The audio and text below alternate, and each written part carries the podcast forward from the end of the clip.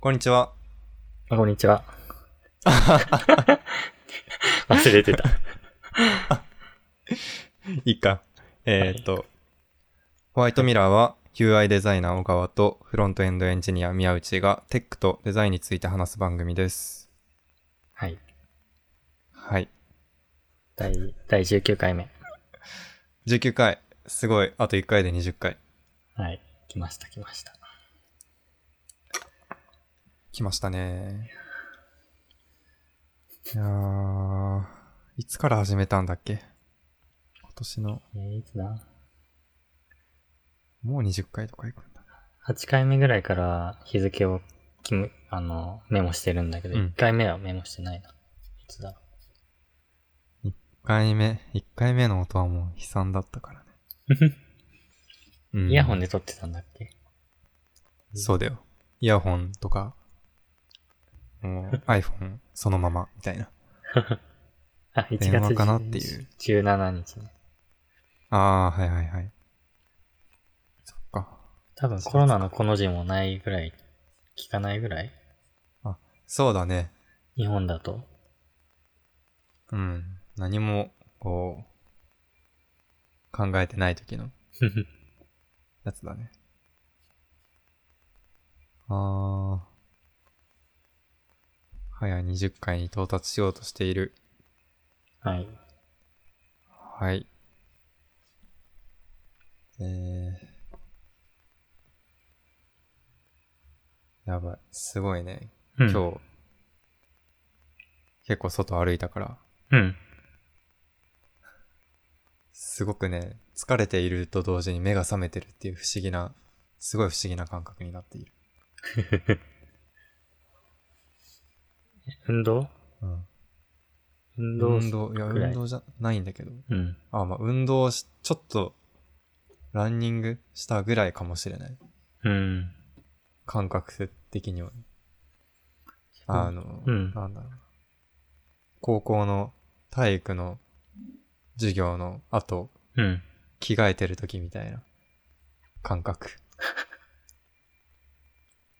なるほど。自分も、この間、久々に家出て、えっ、おとう、免車の免許の延長うん。のために市役所に行ったら、なんかそれだけで、ちょっと足が筋肉痛っぽくなった。いやー、足の動かし方とかいろいろ忘れてるし、筋肉もなくなるしね。うん。それ結構大変よね。うん。うんそう。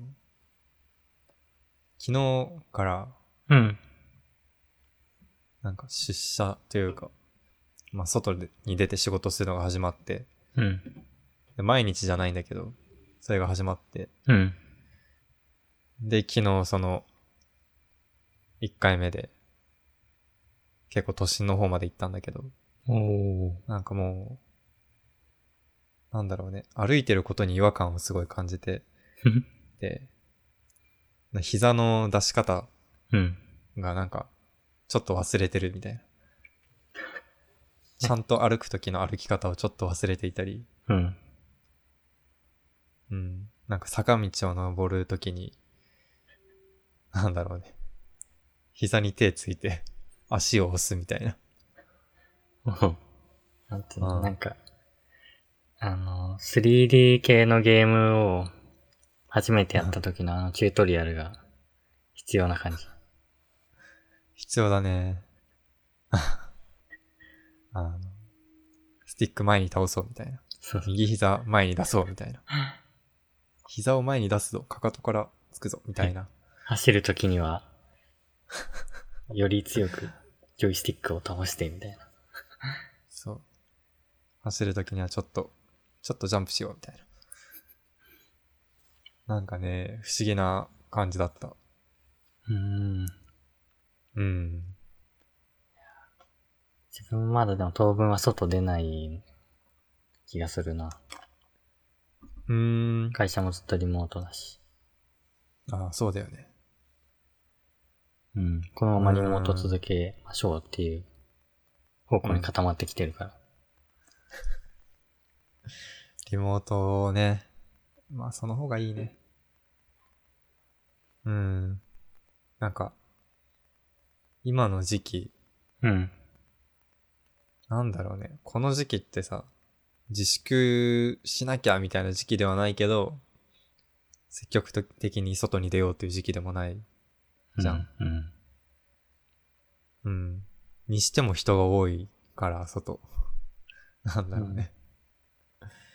そ、うん、出勤とか、やっぱない方がいいなと思った。怖いもん。どういう人が多いの普通に出勤してる人が一番多い普。通の人。普通の人、うん普通に買い物して普通とに働か。あうん。普通に働いてる人が一番多いように見える。うん。いいわゆるスーツ着てる人たち。ああ、うんそっかそっか。なんだろうね。な昨日、今日と電車乗ったけど、うん。なんだろう。コロナウイルス、パンデミック前と正直変わらない。あ、ほんと。うん。何が変わったって言ったら、マスクしてる人の量が、もともと多かったけど、うん。増えたねっていうだけで、うん。もう、さっき帰ってくる時とかは特にひどくて、やっぱ、もう満員電車なのね。なんかこう、接触はギリしないけど、おでもーまあ、なんだろう。よろければ触れるだろうし、うん。気づかず後ろに下がれば触れるだろうしぐらいの、なんだけど、まあ言ってしまえば、パンデミック前とあんまり変わらない状態。あ触らないように、一応頑張ればできる距離。まあね、かなり踏ん張るけどね、自分とか。まあ家出てなかったから、足とかもさ、ボロボロだから、うんすごい踏ん張って、つり革とかも下手に触れないし、手もあんま伸ばしたくないから、うん。踏ん張って踏ん張って、で、誰とも触れないようにしようみたいな。うん。感じ。やっぱリモートの方がいいよ。出社の時間は、ない方がいい。出社の時間はね、あの、ずらしてる。ああ、ずらしてね。うん、行くときはずらして、遅めに行ってるんだけど、うん。それでも、 いい、まあ、いるなって感じ。うん。うん。まあ、一日、一、二時間とか、うん。時差通勤する人も、まあ、それはそれで、いるからね。まあ、多少緩和されてんのかもしれないけど。7まあ割緩ぐ和らい。はされてるだろうけど、うん。十分かって言ったら全然十分じゃないんだようんあの、立ってる人、まあ、行くときで言うと、うん。立ってる人は少ない。その、うんまあ、ある、ソーシャルディスタンシングできている状態なんだけど、うん。座席には、もう、ちゃんとみんな、うん。何並んで座ってる。ほとんど席も開けずに座っている。ああ、じゃあまあ、うーん、うん。まあじゃあ人同士は触れ、まあ憎いっちゃ憎いけど、椅子はまあみんな座ってるから、そこはそういや普通に触れてる間接的に接触してる面が多いね。うんだろうし、座ってる人たちは接触してるから、思いっきり。隣とね。物理的にそううん隣と接触してるから、そういう人たちがいる空間で、まあ、自分が立ってたとしてもあまり意味なくないってうん。思いながら人に触れないようにするって感じ電車の窓全部開いてんのうーんなんだろうねまあほとんど空いてるけど一回空いてない時あったかなうん。ちょっとどういうこう基準とかわからないけどでもまあほとんど空いてるよおーなんか都内の電車が窓開いてるのに乗るっていうのなんかちょっと興味あるけど、まあそれだけのために乗ることはな いな。うん。あの、車で窓開けてるのと同じ。うーん。うん。同じよ。 特に新しい感じはしなかったな。ううん。ん。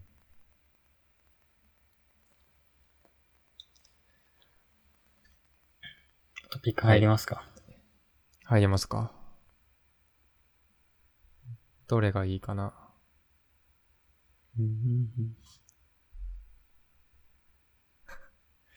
似た、似たトピック2つ入れちゃった。ダブっちゃった。んどれあ、本当だ。ダブらせてしまった。アップストアが2つ入ってる。そう。あ。いいですかどうぞ。じゃあ。スペース X、クルードラゴン、うん。飛んだの見ました見てない。あ、見てない。見見てないドラゴン。か。あの、イーロン・マスクの、うん。イーロン・マスクはわかるうん。そう、イーロン・マスクのロケットの会社。うんうん。スペース X ね。はい。そう。そこのクルードラゴンっていう、まあ、ロケットうん。が、まあ、飛びましたと。で、今はもう ISS 宇宙センターにうドんッ。キングしているんだけど、うん。そう、それのね、飛ぶ瞬間がかっこいいですね。なんかロケットの先端部分みたいな形してるやつ。そうそうそう。いや、あれだけで飛んでいったわけじゃないんだけ ど、さすがこに。れ、離陸し、離陸じゃないや。こう分離した後あか。の。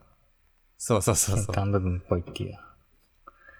でも、そう、あのー分離する前もすごくて、なんかもう鉛筆みたいに一本なの。ほうあのー今までのロケットのイメージとかうんが。さ、あ数年前に飛んだ、うんなんかこう、メインのロケットが一本あって、うん。で、両サイドにちっちゃいロケットがついてて、うんうんで、それが飛び立って分離していくみたいなうん。うん。イメージだったんだけど、スペース X のロケット見たら、すごいもう一本だけで、あら、ほんとまだっ。すぐ飛んでいって。このなんかアップルペンシルみたいな。あ、そうそうそうそうそう。真っ白でアップルペンシルみたいなやつ。いいぜ。これでよく、えこれでバランス取れんの、ああ、もう普通に飛んでった。へえすごいよね。そう。で、まあ一番話したいのはこれのうん。インターフェースがすごいって話なんだけど。うん。あどうなの、なんかね、まあググったら出てくるんだけど、うん。その、クルードラゴンのうん。乗組員が、うん。こう、二人乗ってて、で、座ってるとこの映像がリアルタイムでライブ中継されてて、うん。うん。で、そこ見るとね、UI も一緒に映ってて見えるんだけど、すごい。っおお。ていうか、まあ UI が見えるというか、まあそもそもタッチパネルになっている、いて、うん。ロケットの操作する部分が。うん。で、そこに、いわゆるデジタルの UI が表示されている状態で、うん。もうなんか、今までのロケットのイメージからしたらもうすごすぎて、一気に SF の世界来たみたいな感じになってて。え今までは、何ボタンとかが多かったってことそう、物理ボタン、物物理的なスイッチ。うん。おなんだろう。ヘリコプターとかもさ、映画で見るとなんかカチカチやったりしてるああ、じゃんガチ。ャガチャやってる感じするね。そう、上のなんか蓋開けてカチとかやって。あんな感じのがいっぱいあるうん。のが多分今までで。なんだろうな。それが一気にスペース X のロケットになって、うん。パネル3枚ぐらい。おまあ、お。本当は見えないとこにあるかもしれないけど、もうちょっと。もうメインで使うのはパネル3、iPad みたいな3枚ぐらい目の前についてて、うん。で、そこに表示される情報と、まあ、タッチして操作するところで、まあ、ロケットうん。をね、コントロールする。手動でもこ、その場でコントロールもできるっていう、うん。そう。ロケット初なのんだ、ろう。なんだいや、多分タッ初チだとディ思スプう。レイ。うん。なんか普通の、一般のなんだろう、UI デザインと違ったりするのかなね、いや、気になるよね。ロケットだとなんか特殊な環境下で。うん、まあ、でもどうだろう、一般的な、なんか、自分はうん。消費者とかが使ういわゆる自分たちが使うアプリとかウェブサイトとかを多く見てるから、うん。そことの違いで言うと、なんか、多分情報の表示がすごい、なんかね、車のうん。ガソリンの残量みたいな感じのあー表。示がいくつかあって、やっぱそういうロケットの状態を知るっていうのを大前提の UI になってる感じはしたね。ああ。そう。なんか、いろいろ細かいのがたくさんついてるっていうよりかは、なんかちゃんとロケットの状態が見れる表示があって、うん。そこにいくつか操作部がついてる感じかな。うーん。ちょっとね、ロそのライブ中継のやつを見てるだけだから、うん。ちゃんとしたのはわかんないけど。でそのまあゲージは物理的にしないことによって、なんだ、一時的にそのゲージを見る必要がないときは消した、なんか消したり、またそのゲージを大きく表示したりとかがしやすくなってるってことだよね。いや、どうなんだろう。なんかね、その表示自体をコントロールしてるのはね、うん。わかんない見てないんだよね、自分が。自分もずっと見れてたわけじゃないけど、うん見てる範囲では。そういう操作はね、見れなかった。だから、なんか自分で表示までコントロールできるのかわかんないんだけど、うーん。クルードラゴン。釣りボタン。タッチディスプレイ。まあ、別にあれか。目つぶって、やることもないし。うん。そう。なんか、物理的なボタンだったらなんか、手元の感覚だけで操作できたりするけど、UI だとさ、なんかこう、指が1センチ左にずれてたら、触覚的には全然わかんないけど、違うボタンを押してたりってことがあるじゃん。そうそう、あれね。それは、起こらない設計になってんのかな。あー、ミスタップ。うん。うーん。なんかそれとも見たこう、感じ、指触ったら、なんかうん反応があったりしするのかな。ハプティックは。あ、そうそうそいやー、なさ、なさそう。いや、わかんないけどね、見た目じゃ。う。うん。わかんないけど、そういう話は今んとこ出てなさそうだし、うん。うん、多分ないんじゃないかな。わざわざハプティックのための装置を乗せるっていうのも多分やらないだろうし、飛ぶものだから。今ちょっとリンク送ったんだけどうん、その、中継で映ってたうん。うん。画面が、一つのパネルが、多分見れるはず。いや、もう本当にかっこいいな。LINE で送りました。お、見ます。多分ね、UI もいくつか、こう、やることによって変なわんか、ると思うんだけど。ゲームみたいだね。え、パッとそう見でしょあの、まさにドリブルに乗ってますみたいな、コンセプト UI ですみたいなものが、ここに来て実装されるっていう、このなんか、この、ゲゲージの感じが、あの、ロケットをレベルアップできそうな感じする。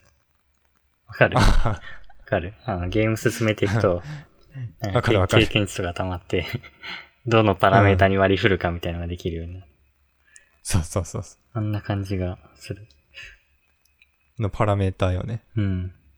そう。このロケットに対、えっと、まあ、ロケットが中央にさ、出てる、うん表示されてるじゃん。うん。で、このロケットに対する情報は、その周囲にあるもので、これですよっていう、うんもう普通の表示の仕方ではあるんだけど、スタイリングがすごいかっこよくなっている。うん。美しいね。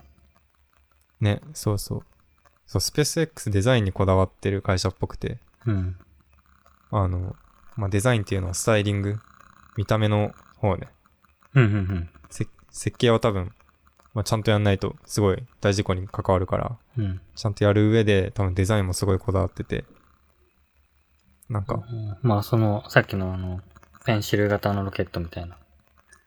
そう、もうそうだし、宇宙飛行士の、えっと、服な,、うんん、なんだ、制服ああ、なんがか、座ったら、うん。なんか、ドッキングさ、ドッキングじゃないけど、なんかコネクトされるのああ、もう、そうそうそうそう。アンビリカルケーブルまあ、エヴァンゲリオンかよみたいな名前だけ ど、そう、へその緒っていうね、 えもう本当にケーブルなのかわかんないけど、それと繋がって、えうん。いろいろ酸素とか必要なものが流れ込んでくるとか、あとおうそもそも見た目が今までの、あの、もっさりした宇宙服と違って、うん。なんかね、デザイナーが、何のデザイナーだっけアベンジャーズとかの、うん。に関わったデザイナーが、ええ。こう、そうデザインに関わってて、もちろんその人だけじゃ作れないと思うけど、関わってて、うん。なんかなるべくこう、細身に見えるように作っただとか、確かに。なってる。これはなんかスポ、スポーツじゃないけど、なんかあの、雪、雪山でも、ね、登るよりうもんちょっと薄いぐらいなんじゃないこれ。ね、そう見えるよね軽。快に見える。なんか、もっとオレンジ色のさ、ちょっと前のイメージだとオレンジ色で、こう、うん首とかにすごい大きい金具がついてて、うん。手首とかも多分ついてるのかな。ダボダボしててみたいなもののイメージだったけど、うん。今回はすごい動きやすそうだし、うんスマートに見える。ヘルメットもかっこいいし。いや、これは、子供、あの、宇宙飛行士になりたいってうん。言う人増えるんじゃいなやいこれ。なりたいよね。大人だってなりたいと思う、これはうん。うんそう。あ、そうで、UI で言うとさらに、うん。あの、えーっと、宇宙センターとドッキングするときの、うん。まあ、操作があるんだけど、その、何ロケットの出入り口を接続するっていううん。のをやる操作があって、す、それの UI が Web で試せますっていう、おウェブで試せます、一般人が。そう、あの、ゲームみたいになっていて。で、どうやら本物の UI っぽいんだよ。本物というか、そこで使われているあ、そっくりそのまん UI ま。と。そうそうそうそういい。あのーまあ、完全に一緒じゃないと思うんだよね。パソコンだから、うん。まあ、何えーっと、自分たちが試すものは、まあ、UI があって、うん。で、その画面全体としては、その宇宙空間が表示されていて、うん。宇宙センターの出入り口が見える状態みたいな感じだけど、うん。多分、ググって出た画像を見る限りは、U、その UI、ドッキング時の UI は多分同じだけど、うん。なんかちょっと背景がすごい青っぽいのね、本番環境は。うん。だからちょっと違うのかなっていう。あ開発環境と本番環境みたいみたいな。な。スペース X ドッキングシミュレーターってやつかな多分それかな。結構労働時間かかった。うんあ左と右に、なんか、昔の、の。すごい。なんだろう、激変昔の DVD プレイヤーのリモコンみたいなあー、なんか、のが左右についてる。ええあ、本当だ。ゲームっぽい。あ、そうけどちょっと I- 結構あの iPad は厳しいかもしあ、キビかなれない。あれいや、大丈夫か。あの、もともと動きがすごい遅くな、遅いように、こう、あー作られてる。ゲーム。スワイプじゃなくシミュレーションだかてらボタンだね。うんうんあ、そうそうそうそう。だから、結局はさ、ロケットの、なんかスラスターっていうのかな。プシューっていうのをうん。うん。噴射して姿勢を変えるわけだから、あそう。そのプシューを、どこのプシューを出すかみたいな。ー、なるほど。そうそうそう。あもうもうめちゃめちゃ目標から離れてちゃった。いや、難しいよね目。標がもう消え、見えなくなってしまった。これは もう、あれだ。宇宙に迷うやつだ。ディストピアやうん。そう。なんかもう、ね、一気に未来に来た感じがして、すごい楽しい、このロケットのニュースとか見てると。ああ。これが民間で、NASA が国が運営してんだっけ NASA はまあ国か。国の出資のはず。か民間のロケット会社みたいのが、うん。こうや、まあ、ホリエモンさんとかも、ああ、うん。ロケットのやつなんか。かやってるみたいだけど。ううんん。まあ、ああいう感じのもっとこう、うまくいった例っていうのが今回のスペース X うん。なんだと思う。いやなんだっけ、ホリエモンロケットは、打ち上げ、えっ、と、延期になったんだっけだっけちょっとそこはね、全然知らないんだよね。うん。なんか延期になったっていうのは聞いたことあるわ。コロナ関係で。あ、そうなんだ。うん。ああ、でもテスラを飛ばすと。すごい。うん。ロケットね。いや本当に、あの、うん。もう、宇宙飛行士はちょっと難しいけど、うん。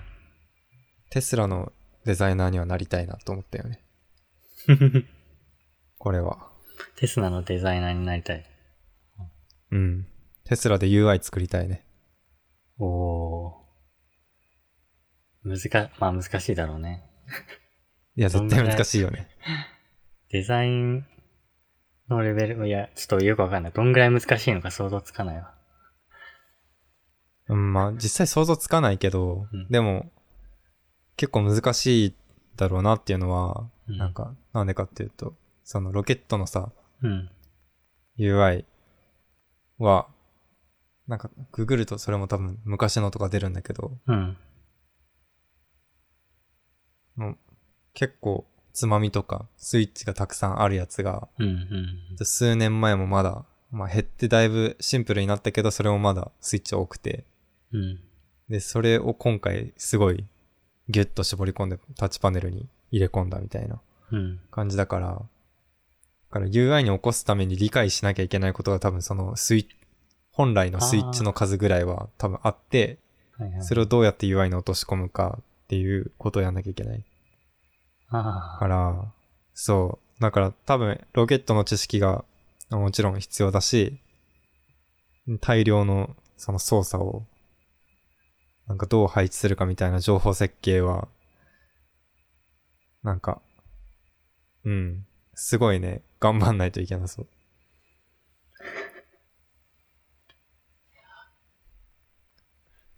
まあ、今も結構うん。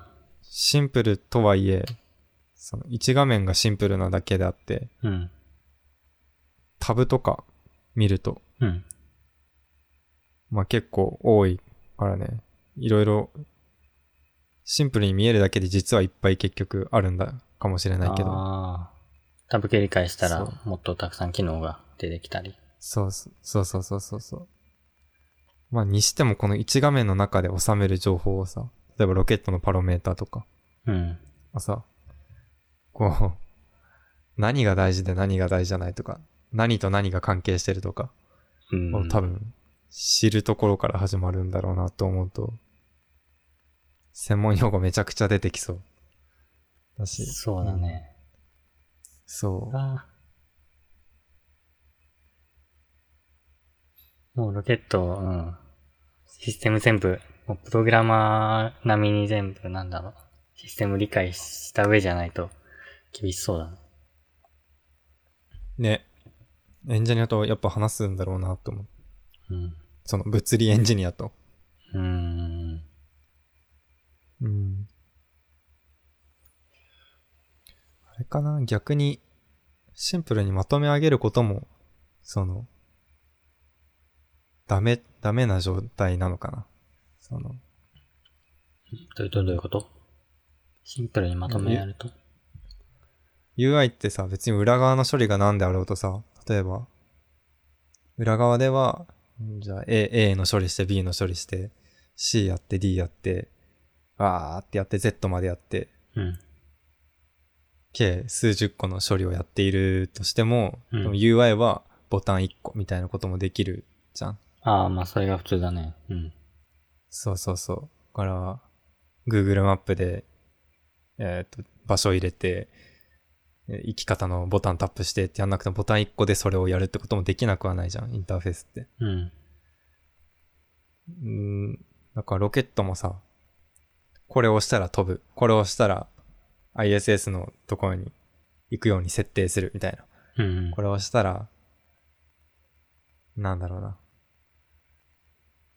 これを押したら ISS とドッキングするための調節を全部機械がやるとか。うん。まあ、機械があればちょっと無理あるか。でも、そういうまとめ方もできなくないうんか。もしれないけど、それら一つ一つが人の手でやんなきゃいけないからまだ、だからうんたくさん表示して、たくさん操作させてるのかな。確かに、どれくらいの流度で、機能を切り分けて UI に、なんか調整可能とさせるかがうん。難しいね。その、発射の時も、発射ボタン1個ポチだけじゃなくて、うん。ね、どの日にどれくらいの火力でとか、そうんこは自動かもしれないけど。ねうん。それこそそのドッキングの時の操作は人がやんなきゃいけない。どこのスラスターをどれだけ出してっていうのをやらなきゃいけない状況なんだよね。だからやらせてるんだよね。うん。うん。ボタン8つ、10個、12個ぐらい表示させて。うん。まあじゃあさ、テスラのその UI がシンプルなのって、うん今まで人間が手でやってた部分も機械で置き換えられるようになったから、その分機能を減らせ、シンプルにできて、UI のボタン数も減らせたとか、そういうこともあるのか。ああ、あると思う、それは。うん、いやー、すごい。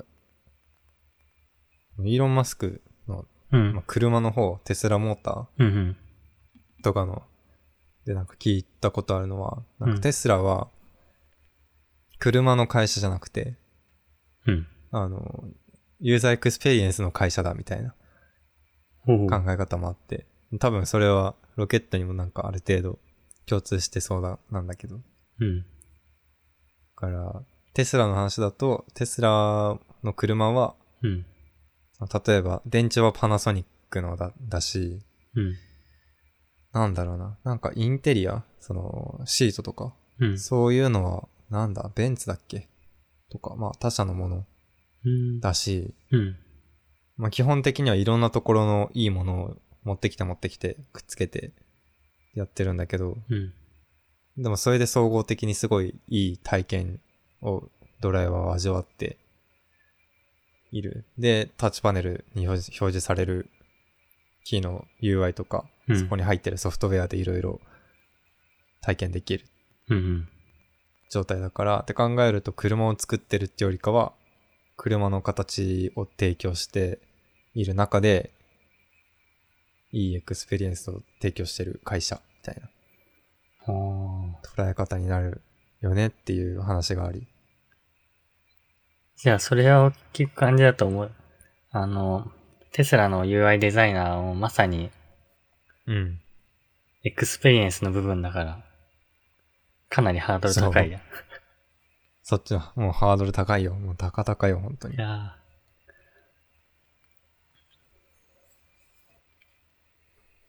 ーまあ、ど。うん。いや、本当にすごいです。テスラね。日本でテスラ乗ってる人いんのかななんか、高級住宅街行くと、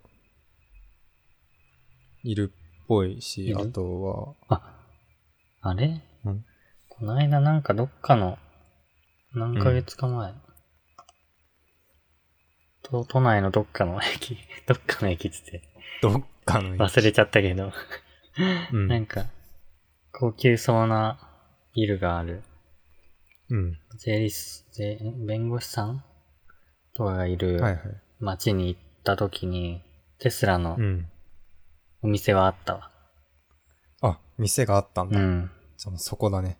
歩い店があればそう確実だね。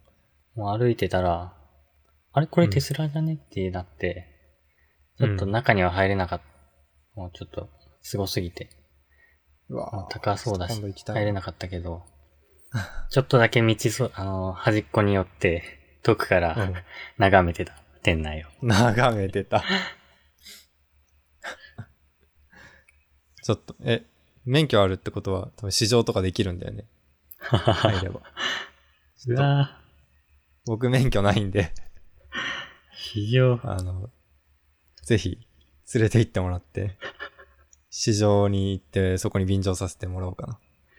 いやーいや、えででもも、、テスラ、うん。自動運転あるからさ。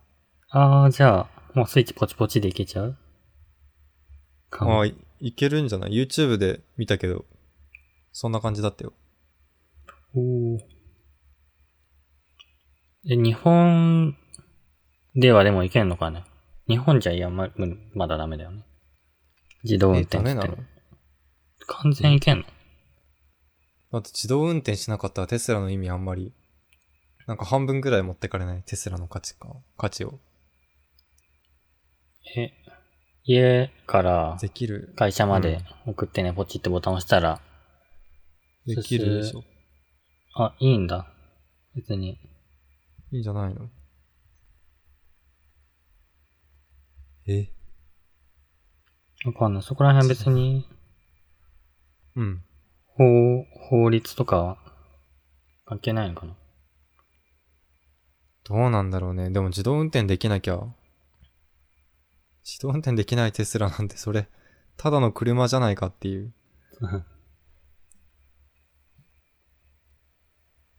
自動運転。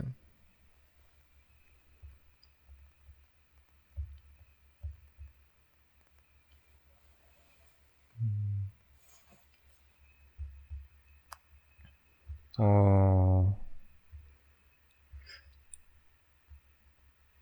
できなくないんじゃないか日本の公道でも自動運転機能解禁っていうのがもううん。 2016年に出てるから。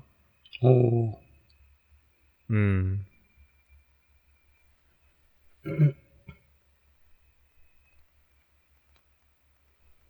じゃあもう自動運転もしかしたら、やってる人いいるってことか、日本の中には。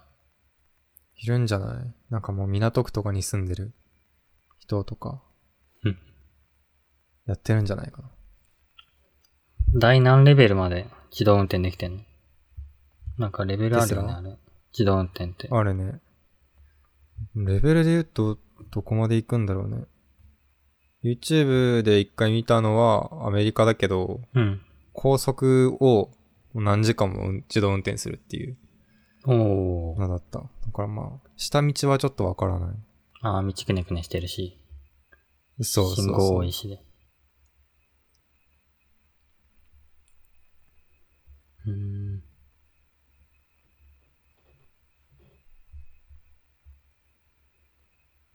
レベル 3? かなレベル3。うん。自動運転レベル3。認証を受けた市販の車が走れるっていう法律はある。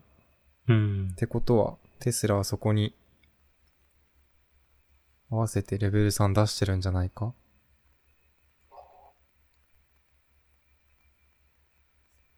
いやー欲しいな。欲しいね。いやー、いやーうん。買うかな。買ってください。ぜひ。買うか。貸してください。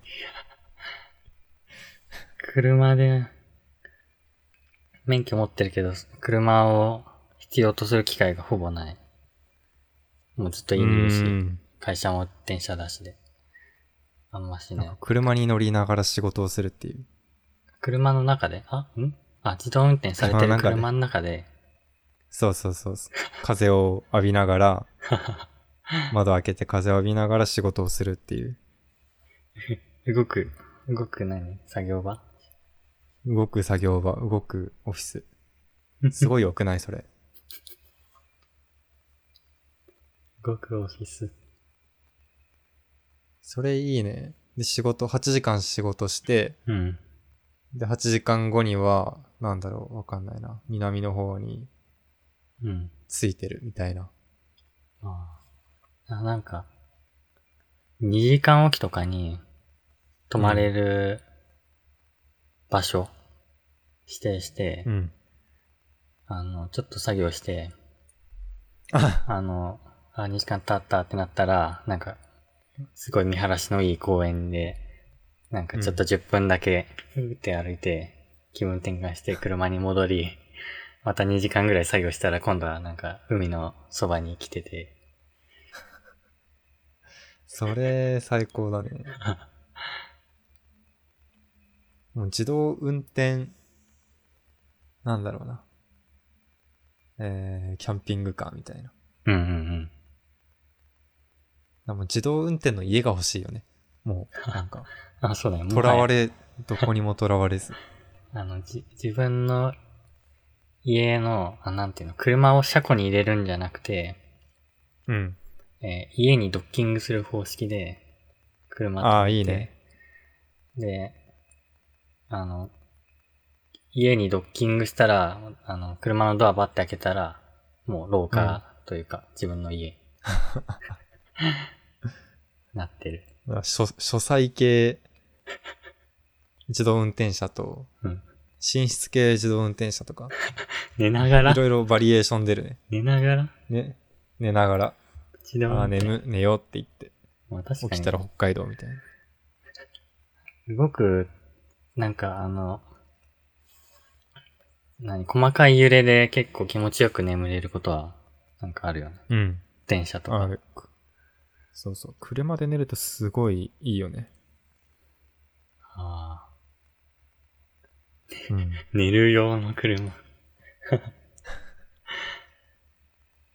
まあ、道路がないといけないっていうのはちょっと、なんだろう、道路によってこう、うん。乗り心地とかある程度影響されるっていうのがね、ああ。ちょっとあるけど。ありそう。あるね、あるね。うん。もうガタガタしたら、寝るところじゃないし。そうそう。国道それたら終わるみたいな。超寝心地悪いな、そりゃ嫌だな。いやー、テスラ、注目ですね。マジで。いいですね。もうベッドとして買っちゃうっていう。改造したらできるよね。ああ。ああ。イーロン・マスク関係で、スペース X とテスラで結構喋ってしまった。もういやー、喋った。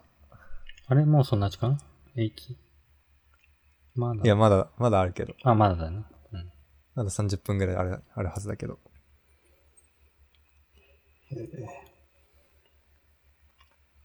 はい。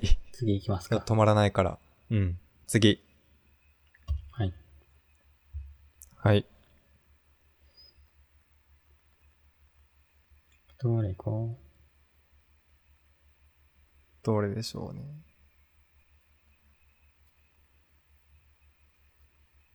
う。うーん。ブラックアウトチューズでコピーすごいわ。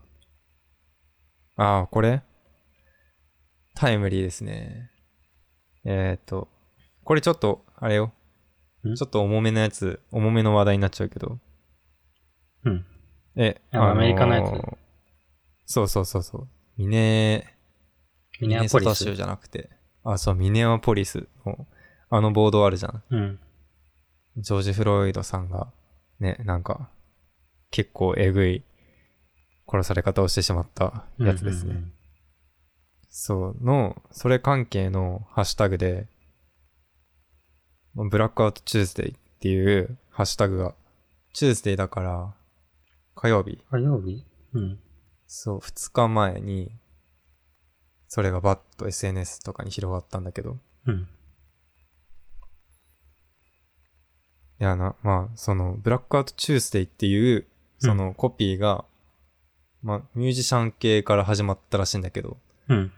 すごいなと思って、あの、どういう趣旨のもともうあん。趣旨としては、ちょっとね、完璧にその、趣旨は分かってないけど、まあ、ブラックアウトだから暗、黒くする。うんうんうんだから SNS が黒に染まるみたいなあー感じで、インスタももう真っ黒で、って、自分の、場合はちょっとツイッターは真っ黒にはならなかったんだけど、うん。フォローしてるアカウントの多分偏りで。でもまあ、メジャーどころのアーティストは黒をくし、黒を投稿して、ああ、そう意い思うをこと表意思表示するみたいな、そう、あって。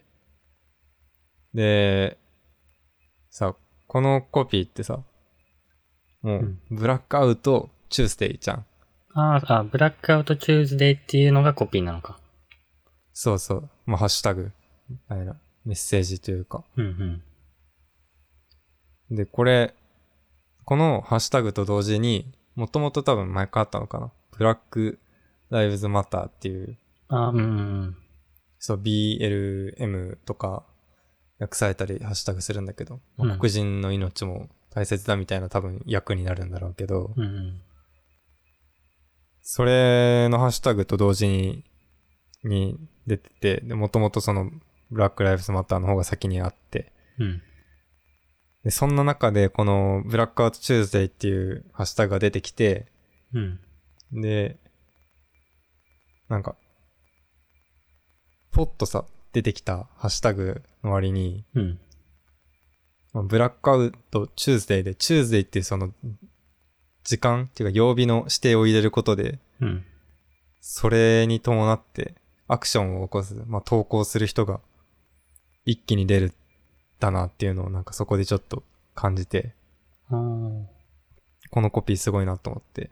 あの、ブラックライブスマターとかはさ、うんうんまあ、本当のところはわかんないけど、多分前からあった。その、抗議運動の一つで、前からあった意思表示なんだけど、うんうん。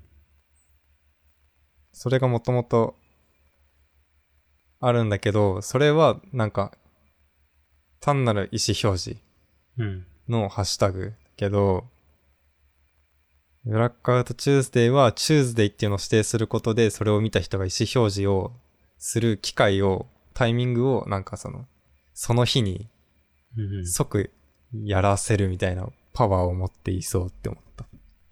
おうおうおうブラッうんなんクでこれ。アウトチューズデーを何火曜日にそのハッシュタグをつけて投稿しようっていうような、えーっと、まあそうよね感じなのかなうん。チューズデーだからもう火曜日だから。でもブラックアウトでも別にダメなわけじゃないじゃん。黒。くすることでまあ意思表示をするってことだけどさ。うん。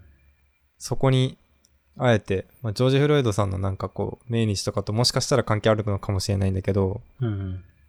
でも、チューズデイっていう時間指定を入れることで、わざわざもしかしたらブラックアウトとか、うん。ブラックレライブズマターとかじゃアクション起こさなかった人とかももしかしたらこれで、まえあ、ーそのタイムリーなとこにのちゃんと乗って意思表示をしようとするのかなと思って。うんうん私も自分もそれで、あ、チューズデイだ。じゃあ、今日のうちになんかちゃんと意思示しとくかみたいな風に思ったし、うん。おおなるほど。火曜日に、そまあ、アイコンとかを変えて、他の曜日は一旦戻して、火曜日もう一回黒にしてとか。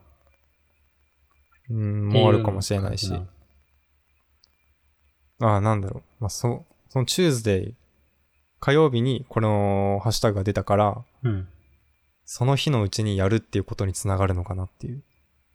あーうん。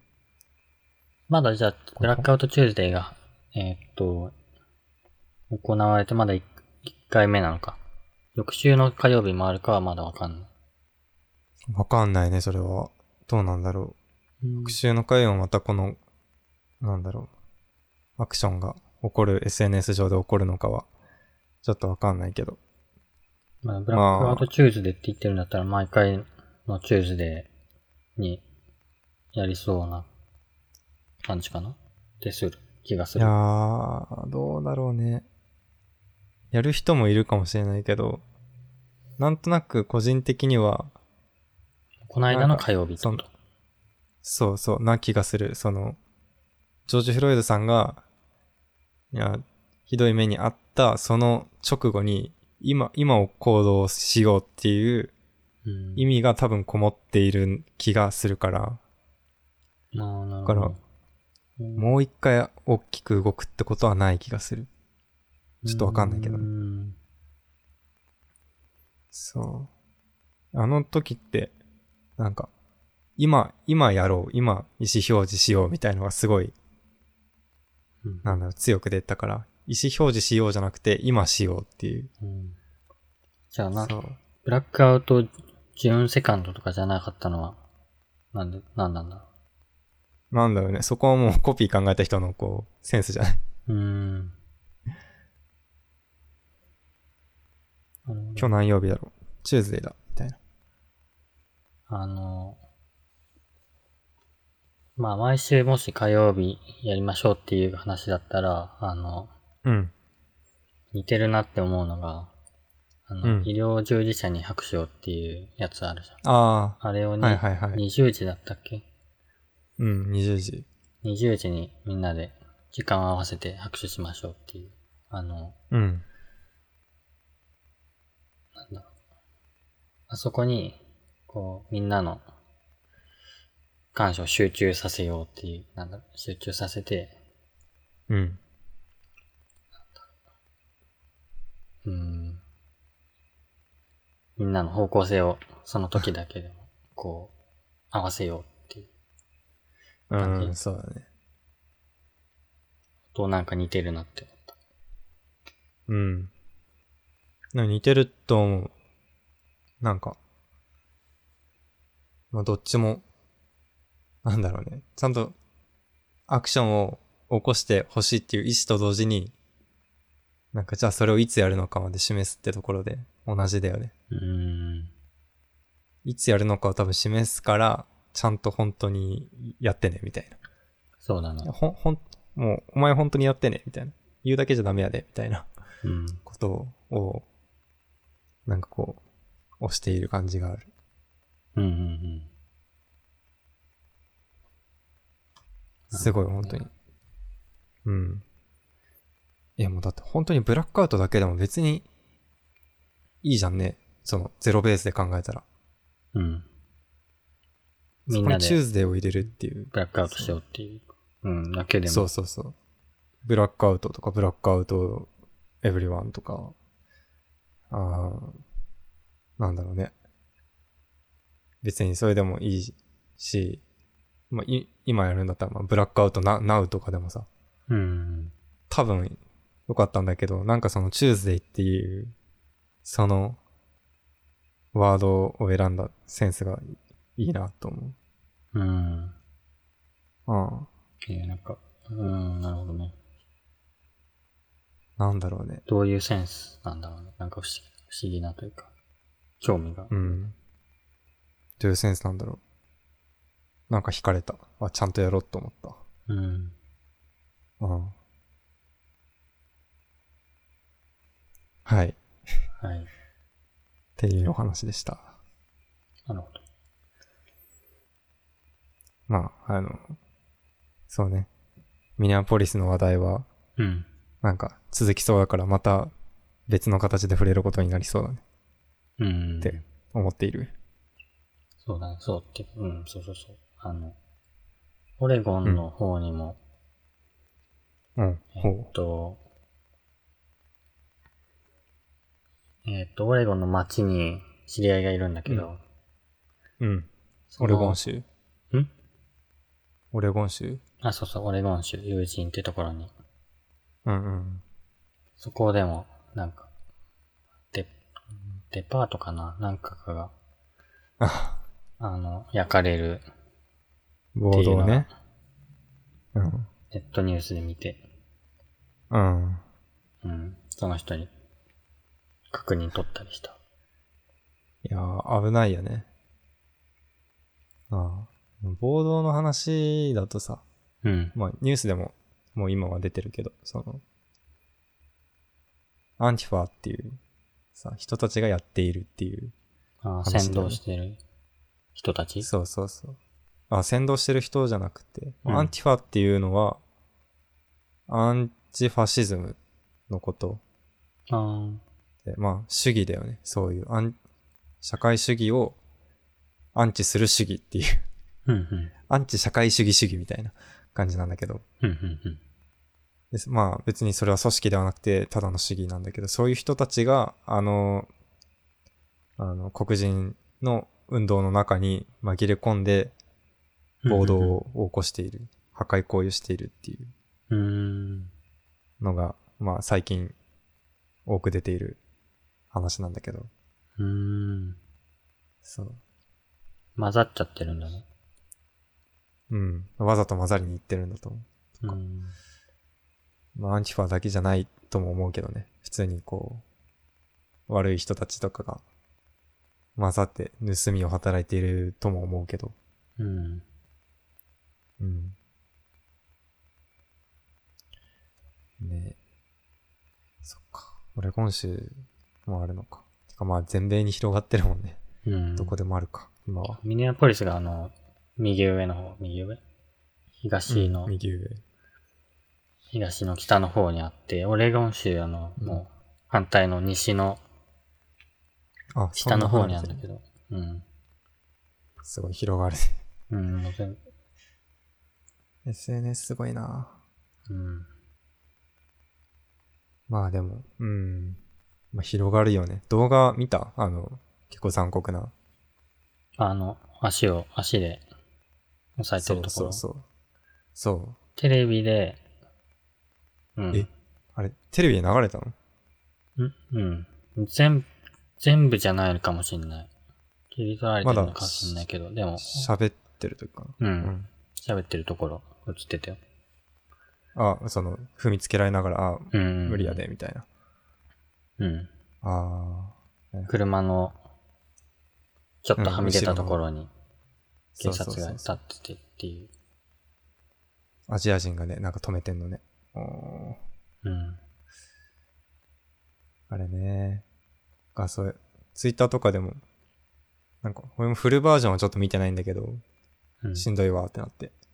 けどなんかまあ、その要所を映し、あの、画面録画してまた流してるやつがあって、うん。まあそれ見て、まあ最初の方と、まあ最後のシーンだよね。うん。映してて。うん。いやー、これ、公に流れるんだっていううん。感じでね、結構、もう、しんどいね。最初のなんか喋って、もうなんかすごいしゃがれた声で、もうしんどいわ、みたいなのを言ってるときはさ、うん。なんか普通にこう、うわーみたいな。なんか、辛そうみたいな感じだけど、うん。もう最後のシーンになって、もう動いてないとこ見たらもうんうさ、死んでるじゃん、そこで。うん。なくなってるじゃん。もうなんか、辛そうだわとかじゃない。なんか、謎の、謎の気持ちで見るしかなかった。うん。うん。他に警察は、うん。会、なん見てただけなのかな止めなかったんだね。うん。止めなかったね。その、自分が見たえ映像の範囲だと、まあその、直接やっちゃった人がずっと押さえつけてて、うん。で、なんか、すごいコミカルな見た目のアジア人のうん。坊主の人が、なんか、胸張ってこう、近寄るな、みたいな、うんやっているだけ。で、まあ一人途中で別の人は通りかかったかな。でもまあ、メインはそのやっちゃった人と止めてるアジア人二人がずっといるだけ。ああーあ、そのアジア人は警察の人そうそうそうそうそうそう、警察。。あーうん。そう。ああ。なんか、な、何も悪いことしてないけど、みたいな雰囲気ではあったね。その警察の止めてる人が。うん。うん。うん。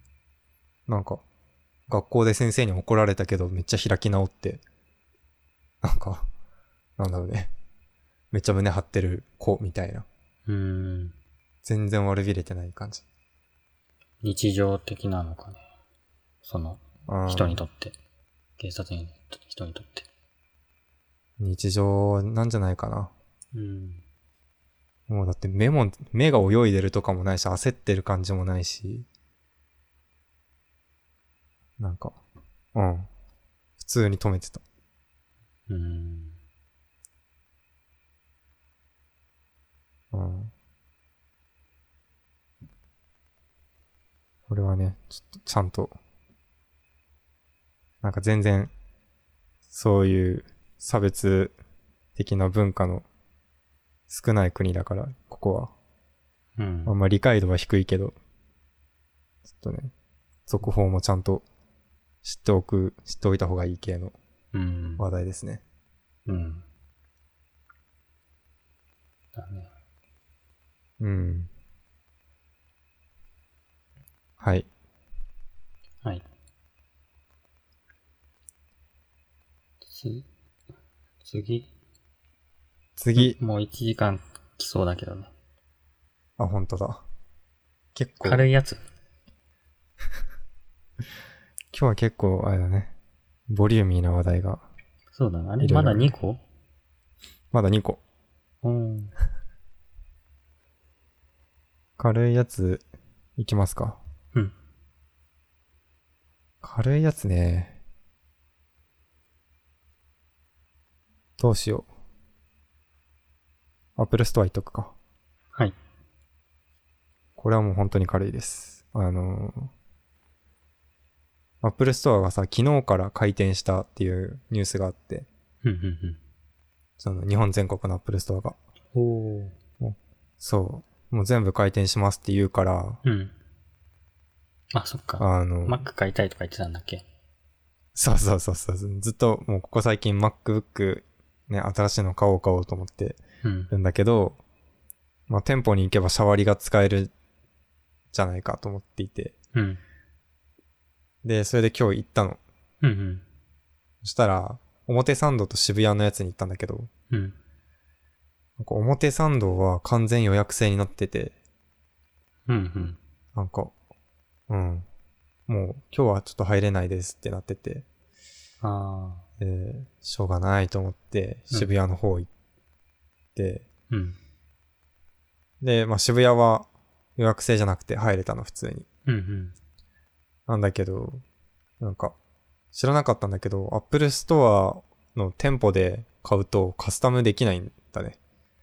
え、どういう こあとの、ストレージとパソコンか。例えば、そうそう、ストレージとかメモリとか CPU とかえー、そうなのがさ、そう、まあ、オンラインだったらそこ好みにカスタムできるんだけど、なんか、今日話した限りでは、お店にはこの、今、あの、展示してるパソコンに映ってるこのモデルがあります。まあ、こういうスペックですっていうのが出てて、うん。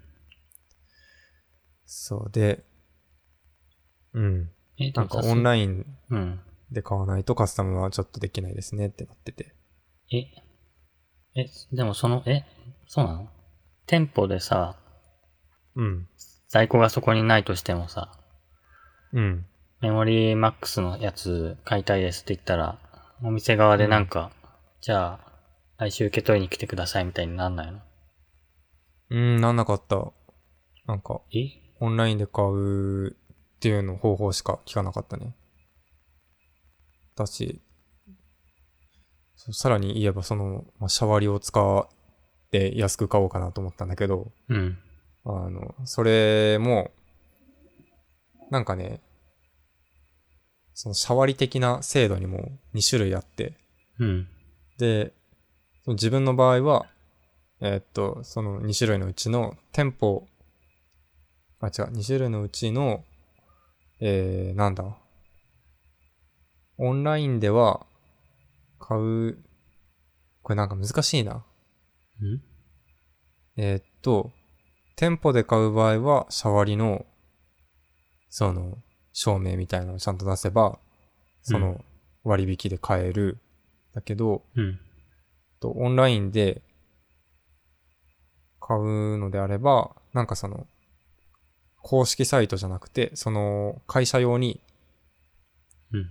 えー作られた Apple のストア、オンラインストアみたいのがあって、そこで買わないとシャワリは効かないよっていううん。はいはいはい。制度。で、もう一つはちょっと説明ちゃんと受けてないんだけど、多分、もうちょっと、便利な、なんだろうね。もうちょっと見ん別の使い方ができる制度なのかな割引制度。うん。それはまあ会社によって異なるってことうーん。かかなこなんのか、会社そはこまでも、そのプラン A、 A、B、そう、こっちのどか会社はプラン B ですみたい多分。まあ、それがそもそもプラン的な、こう、並列的なものなのか、もうあんまわかんないんだけど、な。うん。なんかこう自分の場合は、こう、チャット買える、オンラインで割引で買えるようなものじゃなくて、うん。で、ただ、えー入店できない表参道店と、入ったはいいけど、買えなかった渋谷店を歩いただけだったっていう。え、え、小川くんの場合は、あの、オンラインのうん。店舗でうもんダメなパターンだったの。あ、えーっと、自分の場合は店舗で割引ができるパターン。ああ、そういうことね。あ、店舗で割引ができるけど、店舗だとカスタマイズできないっていう矛盾がそうそう。発生してそる。うそうそうそう。そうそうそう。あこの、なんだろうね、ちょっと多分表に書くと、テーブル表示するとわかる、この状態。うんえー 丸の位置がずれてん、ずれてるというか。被らないと。そうそうそう。かぶらない。店舗ではえ割引、店舗丸、えーオンライン×、うんえーカスタム、店舗×、オンライン丸。えー、で、まあ、重ねる方法もなくはない。その、専用の、うん。えーその会社、うちの会社専用のオンラインサイサイト、ページみたいなのがあって、あるんだそこだと多分一応うん。そう。多分カスタム丸、えー割引丸になるんだけど、うん。まあ、それは自分がこう、アクセスできるようなものじゃ多分ないし、知らないし、存在を。まあ、じだゃあからか、誰かに相談しなきゃいけない。会社の、何ラップトップ管理センター的なのがあれば。そこに聞そいう管て理とか者。。そうそうそうそう。うん。だから、うん、もうなんか、 どうしよう。リモートだしな、どうしよう。誰に聞けばいいんや、みたいな。えー、ちょっと実店舗でカスタマイズできないっていうのは驚きだな。ね。そう、いやー、驚きだよね。そんなことをアップル本当が許すの許すの許してるよね。なんかすごい、えっ、と、接客してくれたうん。方の、なんか上司みたいな、うん。なんか、多分外国から来た方なんだけど、うん。上司みたいな人が、なんか、多分でできないね、それね。この、まあ、プラン A, A みたいなパターンだよね、みたいな説明してくれて、あ、できないんだっていういや、のえがあったから、まあ本当にできないんだろうなっていう。ーえーでも泣く泣く、その、カスタマイズされてないやつを、シャワリで買うか、いやー、しかもオンラインで、カスタム、えね、値引きなしで買うかっていう、二択を迫られるわけ。いやいやいや、もうほぼフルカスタマイズみたいな高いのをシャワリ使ってめっちゃ割引するからいいんですよ。 まあそうだよね。そう。それがベストプン。ランだな。ただの、うんパッケージそのままの Mac をシャワリで買うとかうん。違うよっていう。それこそシャワリなしで買買えばいいじゃんっていう額だよっていう。うん。いやあー ーじゃあもう会社にもう頼めばいいんじゃないね。でもなんか、どうなるんだろう。まだ何も聞いてないからわからないけど、会社に頼んだとしてさ、うん。なんかこう、会社のセキュリティとか入れられちゃうと、ちゃんと本当に個人のものになるかっていうのが心配だね。ああ、うんうんうんその、まあ目的の、買う目的の一つとして、個人のコンピューターをちゃんと使える。うん。今ほとんど使えないから、ちゃんと使える個人のコンピューターを持っておく。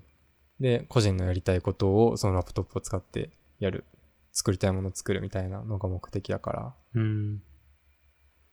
そこになんか、じゃあ会社で買ったからセキュリティこれ入れますとか、に万が一なっちゃうと、ちょっとそれは変わってくる。ああ、まあまあ、まあでも、まあそうなるよね。えシャワリをすると、シャワリをしして、かつプライベート用に使うのはうん。全然 OK な方法なのか、あんまし詳しくないんだけど。自分もそこ全然わシかんャない。ワリを使ったらもう完全に会社用にしか使わないでくださいなのか。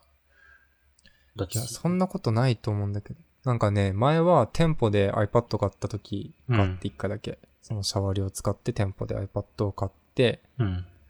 で、まあ別にそれは何も言われてないし、勝手に買っただけだから、うん。普通に個人用で使ってるんだけど、うん。うん。ただまあ、今回、もしパソコン、コンピューター買うとしたら、その、会社に頼んで、なんか会社の、アップル、会社としてのアップルのサイト経由でうん。買うみたいなことになったら何か変わるのかなと思ってちょっと気になっているだけ。うん。まあ確かに会社経由で買ったら、うん、セキュリティソフトとか入れられそうな気はするよね。ね。いや、そういう会社じゃないと信じているけど、でもセキュリティは大事だからっていうのはあるから、うんそう、何かあってもおかしくない。セキュリティ入れられてもおかしくない。うん。そんな状況です。なるほどね。いや、まだそう全く進展できずっていう感じなんだ。できず、もうちょっとだけ MacBook Pro 触って帰ってきた。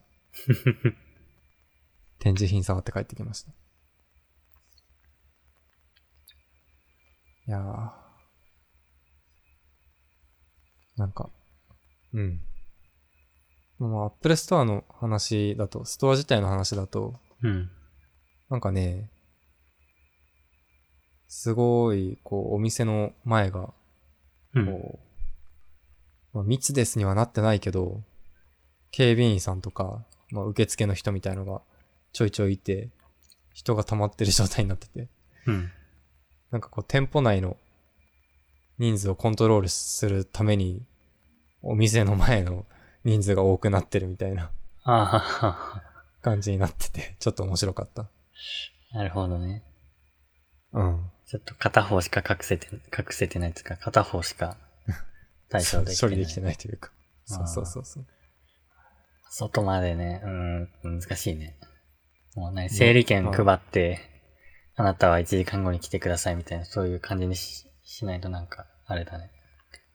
その密多を分ね、密を並ん防げない。そう。なんか並んでたらそれやると思うんだよね。なんかうんツイッターちょっと調べたら、整理券みたいなワードも見えたから、うん。アップルストアそういうのもやってるのかもしれないけど、まあ、アップルだったらもう、すぐ作、いや、すぐは作れないか、でかい会社だから。まあ、ねそうそうそうそなんう。あ、アップルストアの前に来てピッてやったら、整理券自動発行みたいな。いや、位置情報からね。うん。あーやってほしいな、それ。その方がいいな。うん。でもなんか基本はね、多分予約してる人メインみたいなうんうん。感じだったね。フラット、自分みたいな感じでフラッと行って、入る人よりは予約をしている人が来るみたいな想定で多分動いて営渋谷の方。業してそう。し、どっちも。ああ、なまるほあ、ど。渋谷はフラッと行って入れたけど、最初になんか予約ありますかみたいなの聞かれたうん。から、まあそう、そっちをメインで想定してるのかなっていう。で、表参道はもう、独自、なんか警備員さんが言ってたんだけど、他の店舗はわかんないけど、うちは、その予約制で今やってますっていううんこと。言ってたから。そう。うーん。アップルストアもどうなるんだろう。うん。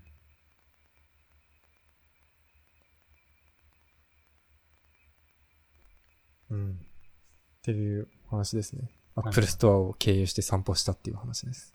じゃあ小川くんのはまあまだ、解決の道筋は、道筋は見えてないけど。うん。ちょっと、ちょっとわかんないけど。明日、なんかそこら辺わかりそうな人に聞いてみる。うん。もしかしたら来週手に入れてるかもしれない。おうじゃあ、いや閉めまー、じすゃか。あ、今日はたくさん喋った。 自分ずっと聞いてたかもしれない。ね、喋りすぎたうん。いやー。では、いやでも、もう、だって大学の授業でずっと話してたから、もう、これで、一日に話す量はうん。十分満たしてるよ。満たしてるよとか言って、そポッドキャストで全然喋ってないやつ。 午前中に生徒に向けて、学生に向けて喋って、 うん。夜は、ポッドキャストでちょっと喋る。うん。いやいや、なかなかハードだな。でもハードっすよ。いやあ、じゃあ、締めの言葉、あ、はい。締めの言葉どうぞって言って締めの言葉喋るのもなんか、あるよね。んわかんないけど。 ちょっと変な感じがした。どうぞ。はい。えっと、あ、宮内です。だってか今まで、どっちがどっちの声かわかんない可能性あるよね。あー、はいはいはい。まあまあいいや。宮内です。えーっと、アプリクリエイターとして、えーいくつかアプリも作ってます。自己紹介アプリとか、あとは模様ギャラリー用のウェブサイトとか、あとは今は、まあ、授業で使っているような、えーっと、講師生徒間でプログラムを HTML、CSS を共有するサービスとかを作ってます。で、えーっと、いく、一部は無料でも使えるんですが、ネコチーズサービスに月額1000有料会員登録すると、各サービスのプレミアム機能が使えるようになります。ぜひ登録お待ちしてます。こんなんでいいかなはい。じゃあ、お疲れ様でした。お疲れ様です。あれいつもお疲れ様だっけえー、終わりだよ、終わり。あ、そうそうそう。はい。終わり。